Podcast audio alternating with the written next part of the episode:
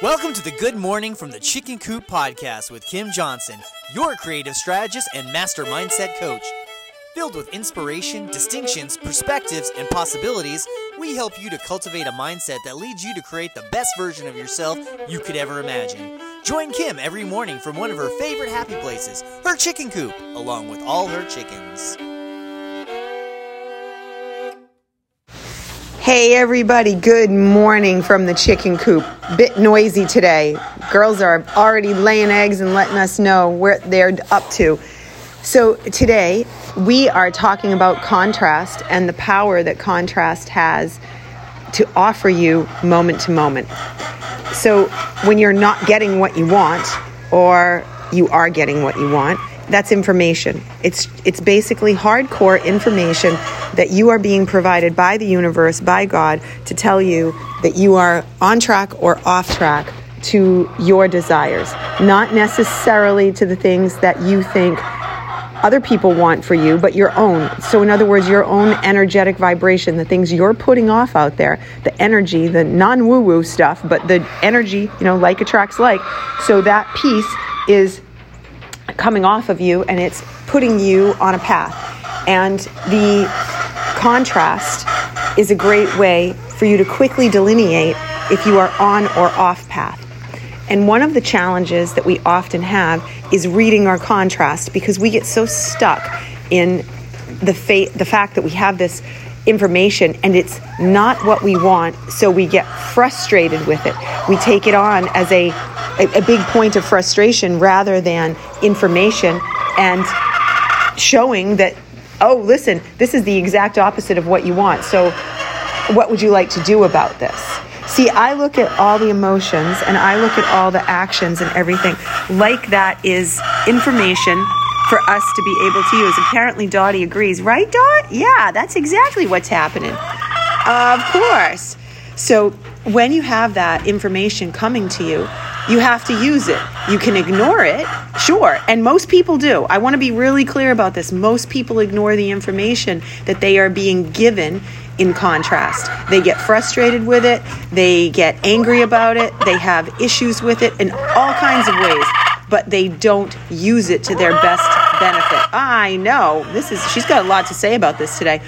So when that happens, you have all this information that's being handed to you. You have to pause. You have to kick your ass out of the emotion. You have to say, wait, stop. I'm frustrated, I'm irritated, I'm angry. And instead of staying right there in that emotion, which is just giving you that contrast, you have to say, wait, what can I glean from this? What can I take away from this? The information that's in front of me provided by this contrast. And I actually use that language with myself because I want to recognize that it's the opposite of what I want. And by me recognizing that it's the opposite of what I want, then I have a really good chance of pushing my brain to shift out of that energy, that emotion that I'm in quicker because it's a huge contrast.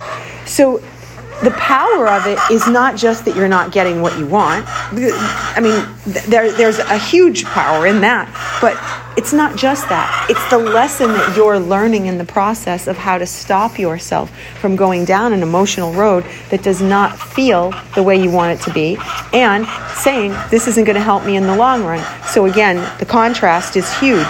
It's like, think about it this way. When it, i'm going to use for my chocolate people out there. I'm going to use a, a, metaphor with chocolate because i think it's so important. You're at a chocolate bar and you're at a tasting and you've got all different types of chocolates there.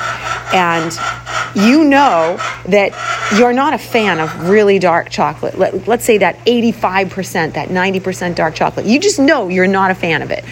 And somebody at the chocolate bar who's the chocolatier says to you I, here, let's take a taste of this one. We'll start here.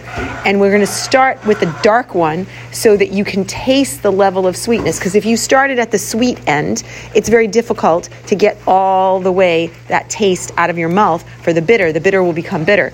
So you start at the bitter end and you're like, oh, no, no, no, no. I, I, I know I don't like that. I know I don't like that. And they're like, yes, but it, it, let's just try it. And you keep resisting it instead of just saying, you know what, what information could I get from this? And you take a little taste of it, and it's not quite as bad as you thought. it's not quite as bad as you thought because the starting, the taste of that was the first thing that you had.